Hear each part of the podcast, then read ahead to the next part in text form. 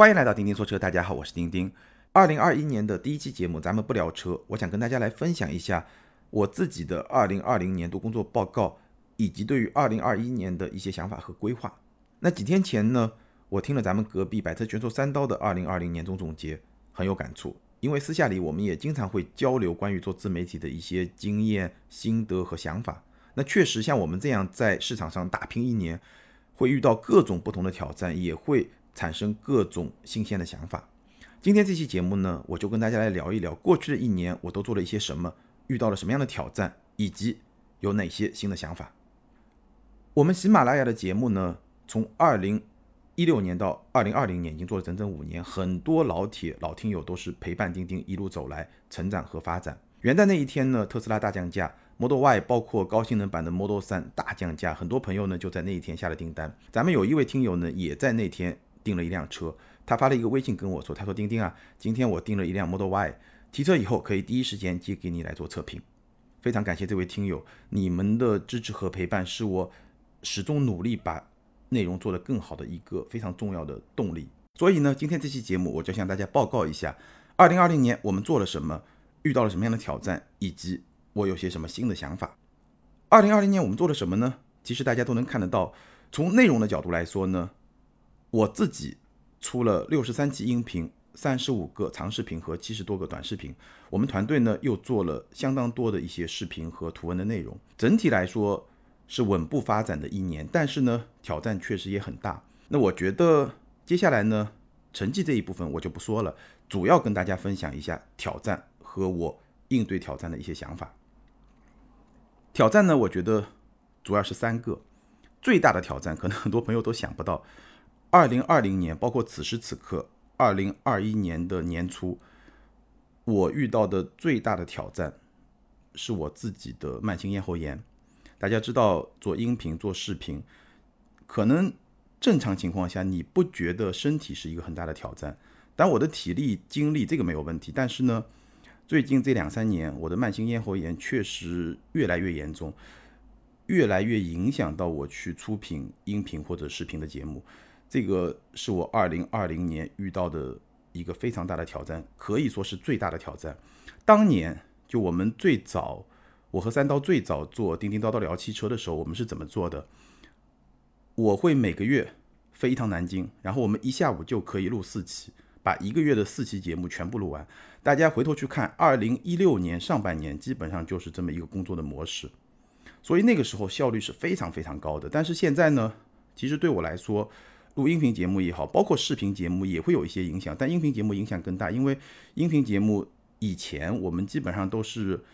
一镜到底，当然不叫一镜到底，就是一口气到底，经常是这么来完成一个录制的。而现在呢，效率会低很多。有几期对于我来说录制的真的是非常非常的痛苦，因为嗓子不好，你知道整个节奏被打断以后，你的思路也会被打断，这个是非常痛苦的。包括有一些听友在评论里面反馈说：“丁丁啊，你的节目怎么有时候就像是刚跑完马拉松来录节目，就有那种喘息？”这个其实都是因为。我的慢性咽喉炎，然后呢，你的喘息就没有那么的顺畅，尤其是在录节目的时候。其实日常说话还好，因为日常说话你整个的发音是一个比较平的这么一个状态，但是一旦录节目呢，你就会比较用力，这个时候呢，嗓子就会更加的难受。所以这个点真的是二零二零年我遇到的一个非常非常大的挑战，对我整个音频的产出，包括视频节目的产出效率都是有非常大的影响。所以对我来说，二零二一年年度计划的第一条就是锻炼身体。慢性咽喉炎这个东西呢，我也做了很多的调研，其实要根治是非常难的。但是呢，治本治标，治本就是要锻炼身体。治标呢，你可以有一些缓解的一些方式，吃一些药啊，润喉的一些药物啊，我其实都在吃。但是呢，整体来说效果不是特别的明显。这个是我二零二零年遇到的一个。非常大的挑战，可能有一些老听友听某几期节目的时候，你也能够听出来我嗓音受到这个的影响。这个是第一个挑战。第二个挑战呢是短视频，大家也看到了，最近这两年短视频真的是非常非常的火，火到了几乎所有的自媒体人都不得不正面面对它的这么一个程度。那我们团队最早有同事提出来要做短视频呢，是二零一九年的年中中间的中。然后整个下半年呢，我们基本处于一个观望的状态。到了年底，有一次机会，我参加宝马的冰雪试驾，然后就遇到了三刀和虎哥，就是虎哥说车的虎哥于虎。然后呢，我们就一块吃饭，他就跟我们分享了一些做短视频的经验啊，一些方法。然后呢，他也提醒我们，如果还要做短视频，那就抓紧时间入场，这个风口期应该已经快结束了。然后呢，到了二零二零年的年初，正好又赶上了疫情。所以呢，我就开始尝试做短视频，因为那个时候做长视频会更加的复杂一点，短视频更简单一点。全年做了七十多条短视频，也有好几条爆款。所谓爆款呢，就是抖音单平台大几百万的播放，或者呢，抖音加上快手超过一千万的播放，也有好几条爆款。但整体来说，我对二零二零年我自己做的短视频整体是不满意的。然后呢，我也非常仔细的、非常深入的去分析了。其中的原因，花了很长时间去思考。那最后呢，我分析到了三个层次的原因，由浅到深，三个层次的原因。第一层呢，其实我会发现啊，我是在用做长视频的方式来做短视频，所以这个方法是有问题的。我做的短视频，其中绝大部分都是用一分钟左右的时间，把一辆车最关键的一些点、优点、缺点，它最核心的一些产品点，好的不好的说清楚。这个是我大部分。抖音短视频的这么一个套路，一分钟把长视频里面要表达的这些观点最简单粗暴的说出来，没有任何的论证，直接就抛观点，就这么一个套路。但其实你想一想，这个是长视频的套路，它未必适合短视频，所以这个方法本身可能就是有问题的。它是一个压缩版的长视频，而不是一个真正能够带动用户节奏的那么一种短视频，能够。带动用户情绪的这么一个短视频，所以这是第一层，就是方法是有问题的。再往深了走，第二层，我觉得我做的内容，无论是长视频也好，咱们音频节目也好，特点是什么？特点就是分享干货，比较专业性的观点，帮大家把一个车分析清楚，或者呢聊一些知识，做一些科普，这个是我内容的一些特点。而短视频的特点是什么？娱乐至死。虎哥当时就跟我们说，短视频的特点是什么？三秒之内你要给他高潮，三秒要给他高潮。我们音频节目可能三分钟还在做一些铺垫，对吧？三秒要给高潮，那这个特点就跟我自己擅长的这些内容，它本质上就是有分歧的。这个是我花了很长一段时间去分析，最后我看到的一个点。所以结果是什么？就是。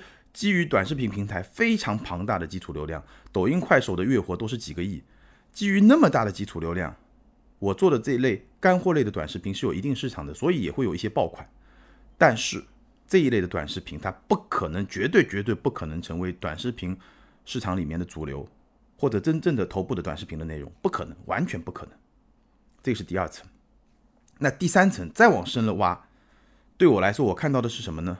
就是其实。我们的这个产品的产品线有点长，就从产品形式上来说，我们有视频、有短视频、有音频、有图文，再加上比如像微博，所以这个产品线是非常长的。我是完全没有时间和精力按照短视频的规律去制作短视频，做不到的。你就是没有时间和精力，一个人的时间和精力，它是一个刚性的限制，真的就没办法。所以看到这一层以后呢，我觉得我。反而倒是有一点放松，有一点释然，感觉上解脱了那种感觉。就是短视频你没有办法做的很爆，这个是天意，就是或者说这个就是你的本性、你的本质、你的内容的这个最根本的特性来决定的。甚至你做很多努力可能也是没用的。想明白这一点以后呢，我觉得二零二一年在短视频这个战线上，我的。规划就很清晰，我会继续做一些干货类的短视频，但是呢，它只是我生产的所有内容里面一个辅助性的力量，它不是主力军，它是一个配合型的力量，它会把我的一些观点通过大流量的短视频平台做一些传播，但是呢，它不是我的工作的重点，这个是我在二零二零年遇到的一个非常大的挑战。以及我在年底这个时候，我对这个挑战的一个认知，从而我们二零二一年可以有很放松的一个态度去对待这种产品。再下面一个挑战呢，就是直播。直播这件事情啊，很多很多年，我觉得对我自己认知的成长也是一个非常非常好的案例。在直播这件事情上，我自己经历了两次非常重要的认知升级。第一呢，就是如何来理解直播；第二呢，就是如何来面对新事物。咱们一个一个来说啊。直播其实火过两次，第一次呢，就是大概有很多年前，可能四五年前，就是我刚跟三刀合作做叮叮叨叨聊汽车的时候，那个时候直播是很火的。三刀是玩直播的，然后呢，他也带着我，他说：“哎，你可以玩一玩。”但那个时候呢，我对直播的态度呢，其实是比较不积极的，或者说是比较消极的，因为在我看来啊，作为一种内容传播的方式，直播的传播效率是非常非常低下的。比如说，我录一期音频半个小时，这期节目，二零一六年的节目，今天二零二零年用户还能听得到。我做很多干货的内容，可以在非常长的一个时间度上，去传播到非常多的用户。一年后、两年后，可能有些比较有时效性的产品，也不一定用户能够用得上。但是呢，有些观点、有些知识，今天的用户还是可以用到的。所以这个内容就非常的长尾，而且呢，如果视频的话，时间更短，对吧？十分钟的、八分钟的视频，能够把一个问题说清楚，把一款车说清楚，这个内容用户可以有非常长的时间、非常广的这么一个范围内可以去做传播。那那个内容的传播，它会更广，这是第一。第二呢，直播你播了一小时、两小时，那这一小时、两个小时不在场的用户，他也不可能通过。重复的看直播来获得信息，因为你要重复的看这个直播的信息密度就太低了，对不对？所以直播就是这一小时、两小时的事儿。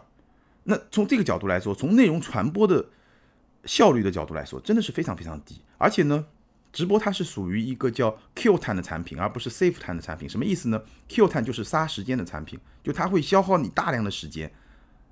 而我做的很多内容，包括说当年做杂志。我的习惯是做一些 safety 的产品，什么意思呢？就是帮你节省时间。你看了我一期视频，你看了我一篇文章，你对这辆车就会有一个比较全面的、比较深入的了解，就能够帮助你去很好的做出决策，就能够帮助你去省时间。所以我做的很多内容是帮助用户来省时间的，而直播这玩意儿是帮助用户来杀时间的，这个就是背道而驰的。这个是我当年对直播的看法。第一波，后来呢，直播稍微消停一下，然后这两年呢，伴随着。抖音啊、快手啊这些短视频平台的直播又兴起了，尤其是二零二零年遭遇到疫情以后，整个直播又兴起了。然后我们就看到了很有意思的一些现象，比如说直播卖货，对吧？罗永浩开始直播卖货，大家就开始好像比较认真的去思考这个问题。然后呢，二零二零年我一直在思考直播，直到可能下半年的时候，我就想明白一件事情，就是直播它的重点不是内容。直播不是一种内容分发的方式，也不是一种内容传播的方式。直播的终点是关系，什么意思呢？就比如说，可能你们在听我的音频节目，对吧？这个是单向的，我录节目你们听。当然，你今天可以听，明天可以听，半年以后可以听，一年以后也可以听。那这是一种内容传播的方式，而直播不一样，直播的重点是关系。如果你来看我的直播，我们在这个直播上进行互动，你可以问我问题，我可以回答你的问题，你可以。去看到我理解一些问题的思路，对吧？我们可以交流，我可以针对的你的问题来给你做出一些回答。这个是一个及时的、有互动的这么一种交流。所以呢，有了这种交流以后，我们之间最关键的是什么？不是说你获得了一些什么样的内容，从获得内容的角度来说是非常低效的。但是呢，咱们面对面也不算咱们面对面，就你能看到我，我看不到你，对吧？但是我能看到你的一些弹幕啊，你的一些。对吧？问题啊，这些都能看得到，所以咱们是可以有这么一种交流的。那这种交流的关系，就跟传统的内容的单向传播的关系，它就不一样，它就不一样。为什么直播电商能这么火？我觉得有很多原因啊。但是呢，主播和用户之间，它有这种关系，是能够促成直播电商的一个很重要的原因。关系是根本，而不是内容，也不是卖货。当然，直播电商是另外一个话题啊。但是我觉得。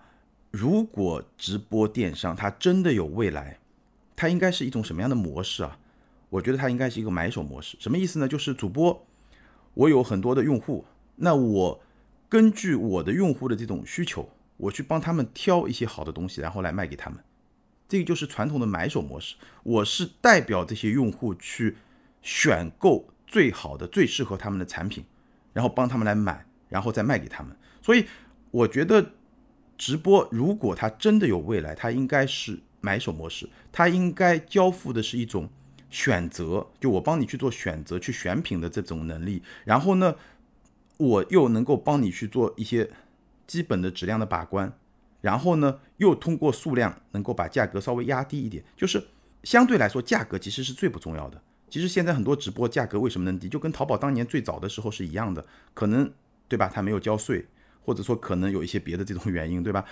线下的商店它是很规范的，但是最早的那些电商，包括现在的这些直播电商，有很多灰色地带，这个是它能够把价格压得很低的一个很重要的原因，但这个是不可长久的。直播电商如果真的有未来，那它应该是交付什么？就是我能够代表我的用户去选择适合他的产品，然后呢，我提供给他的价值是什么？就是你就可以省心了，你信任我，我帮你选的东西一定是好东西，有基本的保证，然后呢，价格也还不错。我觉得这个是直播电商的未来，否则的话，你这个直播电商和当年的电视购物有什么区别呢？对不对？当然了，现在的直播电商和当年的电视购物一个很重要的区别，就现在有技术支持。能够让你去更好的管理你的用户，现在的技术已经非常的发达了，对不对？好，我们不去说直播电商，就说我对直播这件事情的认识，在二零二零年有一个非常重要的升级。二零二零年呢，其实我在疫情期间，我自己也做过几场直播，可能有一些听友也看到过，没几场，很少的几场，然后呢，也没有再延续下去。但这个原因呢，也是很多样化的，一个很重要的原因，我刚刚也说了，就我嗓子确实不太好。直播要坚持一个小时、两个小时，这个 确实有难度。但无论如何呢，二零二零年到了可能下半年的时候吧，我彻底把直播的这个问题想清楚了。我觉得这个是很重要的问题，所以二零二一年我会尝试着做一些直播。我不会把这个直播作为一个什么内容分发的平台，跟大家去这个。聊一些很深的或者怎么样的问题，我觉得这个也未必很合适。视频和音频还是更好的表达方式，但是我会把直播作为一个跟大家来沟通的一个平台，然后呢，咱们可以更直接的去这么沟通。我也欢迎，如果接下来我有机会做直播，我会通过一些呃，比如说我们钉钉小马家的朋友圈，包括我的微博，我会做一些通知。那如果大家有兴趣呢，也欢迎。大家来我的直播间，大家可以一块来聊。我们有很多听友，对吧？我觉得提供一个更好的交流的这么一个平台，但能不能做下去呢？还是有很多不确定的因素。因为一个很重要的限制就是我的嗓子能不能坚持到一个半两个小时的这么一个长度，跟大家来持续的交流。所以呢，二零二一年我会做一些尝试，但是呢，最后结果怎么样呢？我也不知道。也欢迎大家来提一些建议。你希望我在哪些平台做直播？你希望我在直播的时候跟大家聊一些什么样的话题？还是说大家可以事先有一些提问，我们可以收集一些问题？那直播里面就问答，就最简单的这种交流都可以。也欢迎大家来提问。那我刚刚提到关于直播这件事情啊，我经历了两次重要的认知升级。如何理解直播，这是第一次。那第二次是什么呢？就是怎么样来面对新事物。其实我觉得。如果说我把自己看作一个创业者，我的认知模式有一个很大的弱点，就是我对任何事情，我习惯于先把这件事情想明白再去做。但这么一种方法，在某种程度上来说，它是一个弱点，它是有问题的。因为很多新事物，你真的只能先做再想，或者边做边想。直播就是这样的新事物，短视频也是这样的新事物，所以。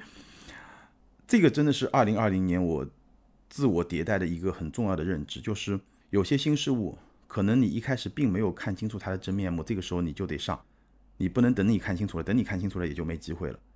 直播是我二零二零年面对的第三个很大的挑战，所幸我在下半年把这个问题基本上算是想清楚了。那二零二一年呢会做一些尝试，结果怎么样呢？我自己也不知道。但无论如何，可以把它作为一个沟通的平台，我希望。直播间里面能够更好的跟咱们的听友去沟通，然后咱们开始尝试的时候呢，我会通过各种方式来做通知，来做预告。那也欢迎咱们的听友呢，大家积极的来参与。以上呢是我在二零二零年遇到的三个最重要的挑战，一个呢是身体方面的问题，那另外两个呢是两种比较新的产品形式。大家应该也听出来了，二零二一年短视频和直播都不会是我主力打造的核心产品。那接下来呢，跟大家聊一聊。二零二一年我会重点去打造的两个核心产品，其实这也是过去几年我一直在着力打造的两个核心产品。第一个呢就是视频，相对于短视频来说呢，你可以说它是长视频，或者呢最近有一个新的概念叫中视频。中视频被定义为从一分钟到三十分钟时长的这么一些视频，因为一分钟以下就短视频，三十分钟以上基本上是剧情类的那些电视剧啊那样一类视频。中视频其实也就是我。最近这几年一直在做的视频，从我做自媒体开始，视频就始终是我最核心的两个核心产品之一。那另外一个呢，就是咱们的音频节目。所以，二零二零年呢，其实我做了非常多的视频，也有一些突破。二零二零年，我做了大量的对比类的视频，比如说锐际和皓影，CS 七五 Plus 和 VV 七，Q 七 X 五，P 七和 Model 三，HS 五和 CRV，H 九和 A 六 L，汉和 P 七，这个是。一月一号上线的最新的一期视频，这样一些对比视频，其实还是取得了比较好的一些效果，包括一些单车的视频，整体效果还是不错的。那我的感受是什么呢？就视频或者说我们刚刚说的中视频，应该是承载车评最好的方式，没有之一。中视频是承载车评最好的方式，也是我最习惯的表达方式之一。时长，我的单车视频基本上在八到十分钟，双车也不会超过十五分钟，有深度但是不拖沓，基本上就是我刚才说的 Safe Time 的产品，就是帮你节省时间的产品。基本上你花十分钟或者到十五分钟这么一个时间长度，看完一期视频，你就会有非常好的一些干货，你就会得出一些比较清晰的结论，这个车到底适合你还是不适合你，优点是什么，缺点是什么？因为这个叫也不叫图文并茂，对吧？这个叫。画面和声音，它有一个很好的组合。视频它是一个很直观的一个信息的呈现，它的信息是很立体的。画面你能看得到，声音这个声音呢，不只是你说的内容，不只是脚本，也包括语气语调。这个咱们音频节目是一样的，脚本、语气、语调都浓缩到这个声音里面，会有一个很立体的表达，加上画面，然后在一起呢，你可以做很多演示。所以。视频的这种直观性，再加上有一定时长的视频，它能够比较有深度、比较丰富的去呈现，所以它确实能够最好的去承载一个车评。时长、直观性，这个是中视频或者我们以前说的长视频非常好的两个属性。再有呢，从我个人的角度来说呢，我也会更加舒服去做这些更长的，然后更有深度的内容，因为。我自己就做杂志出身的，杂志其实对品质的要求是非常非常高的。不仅是一张照片，你要能印出来，能印出来的照片跟大家在互联网上看到的照片品质的要求是差很远很远的。再加上表达，我也会更喜欢一些比较深度的表达，对品质会有更高的要求。这个是我个人的习惯，所以呢，视频是我很喜欢的一种表达方式，也是很适合做测评的一种方式。这个呢，从二零一七年，我开始做自媒体，开始一直都是我着力去打造的一个核心产品。二零二一年，我们一定会制作更多更好的视频，包括现在我们也有了另外一位主持人晶晶小姐姐，也越来越成熟了。那平台呢？我们的视频主要的分发平台，微信、微博、今日头条、汽车之家、B 站，大家都可以看到，尤其是 B 站，一个最纯粹的视频的平台，也欢迎大家来关注我们。那另一个核心产品呢，就咱们的音频节目。从二零一六年的一月初到现在二零二一年的一月初，整整五年，从一个玩票性质的节目到另一个核心产品，从叮叮叨叨聊汽车到叮叮说车。那我记得最初我和三刀录节目的时候呢，我每个月会去一趟南京，最多的时候我们一下午干掉四期节目，也就是说一下午把一个月的节目就全部干完了。但是呢，嗓子确实有点受不了。后来呢，我们就改成网络连线来录音，但是呢。这个效果就会明显的不太好，两方面的原因。一方面呢，我们之间的默契度明显会不如当面聊，当面一个眼神就知道，哎，该你接话了，该我接话了，非常的顺畅，非常的流畅。但是呢，网络连线就没有这个效果，因为它网速必然会有一些延迟，所以呢，就会经常出现，有时候两个人都不说话，有时候两个人抢着话说，这个就效果就没那么好。这个是从表达的角度来说。那另一方面呢，收音的效果也不太好。如果用他那边录音的版本，他的声音响，我的声音轻；如果用我这边录音的版本，我的声音响，他的声音轻，所以最后出来的这个效果就不太好。大家如果去听二零一七年上半年那个时间段的节目，整个的收音的效果就不是特别的好。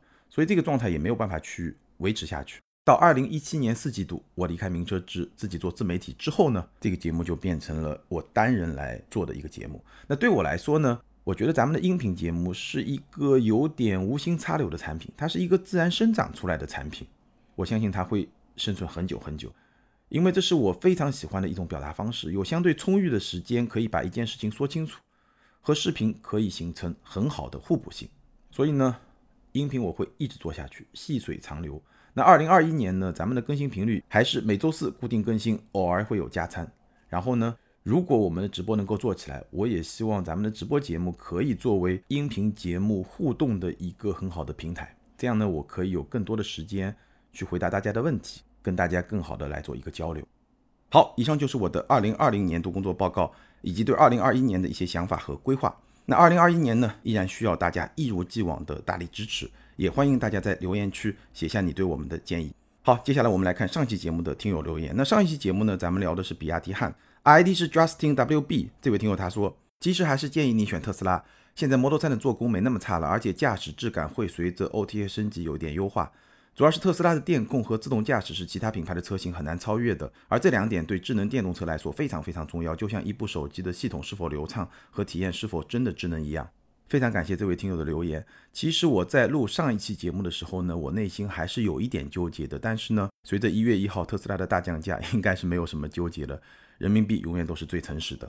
下一位听友旋转木马马马，他说：二零二零最后一天由钉钉说车陪伴度过。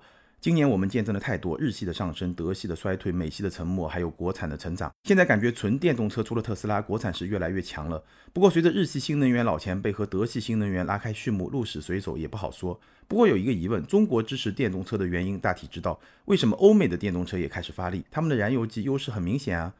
世界电动车崛起的浪潮是中国引领的，还是中国趁世界大势？我觉得更多的是中国趁世界大势，欧美推动新能源主要是出于环保方面的考虑。西欧、北欧和美国的加州是最重要的推动力。那这个有理念方面的原因，也有一些现实方面的原因。比如说荷兰这个国家有很大一部分的国土现在是负海拔，也就是在海平面以下，是靠围堤筑坝来保住这部分国土。那如果说海平面进一步的上升，气候恶化，全球变暖，对于荷兰这样的国家就是一个灾难性的结果。好，感谢所有听友的留言，也欢迎这两位听友把你们的联系方式通过个人微信号全拼的钉钉小马甲留给我。你们将获得的是由途虎养车网赞助的 Wilson 微送超强镀金系列汽车漆面镀金，价值一千二百九十九元。这是一款日本原装进口的漆面镀金，镀金后可以在漆面形成六 H 硬度的镀金层，有效保护车漆不受腐蚀，也能预防褪色、抵抗划痕，保持时效在一年左右，而且可以在全国的途虎线下店免费施工。好，以上就是今天节目的全部内容。再次欢迎大家关注我们的微信订阅号或者 B 站的账号，支持我们的视频节目。咱们下回接着聊，拜拜。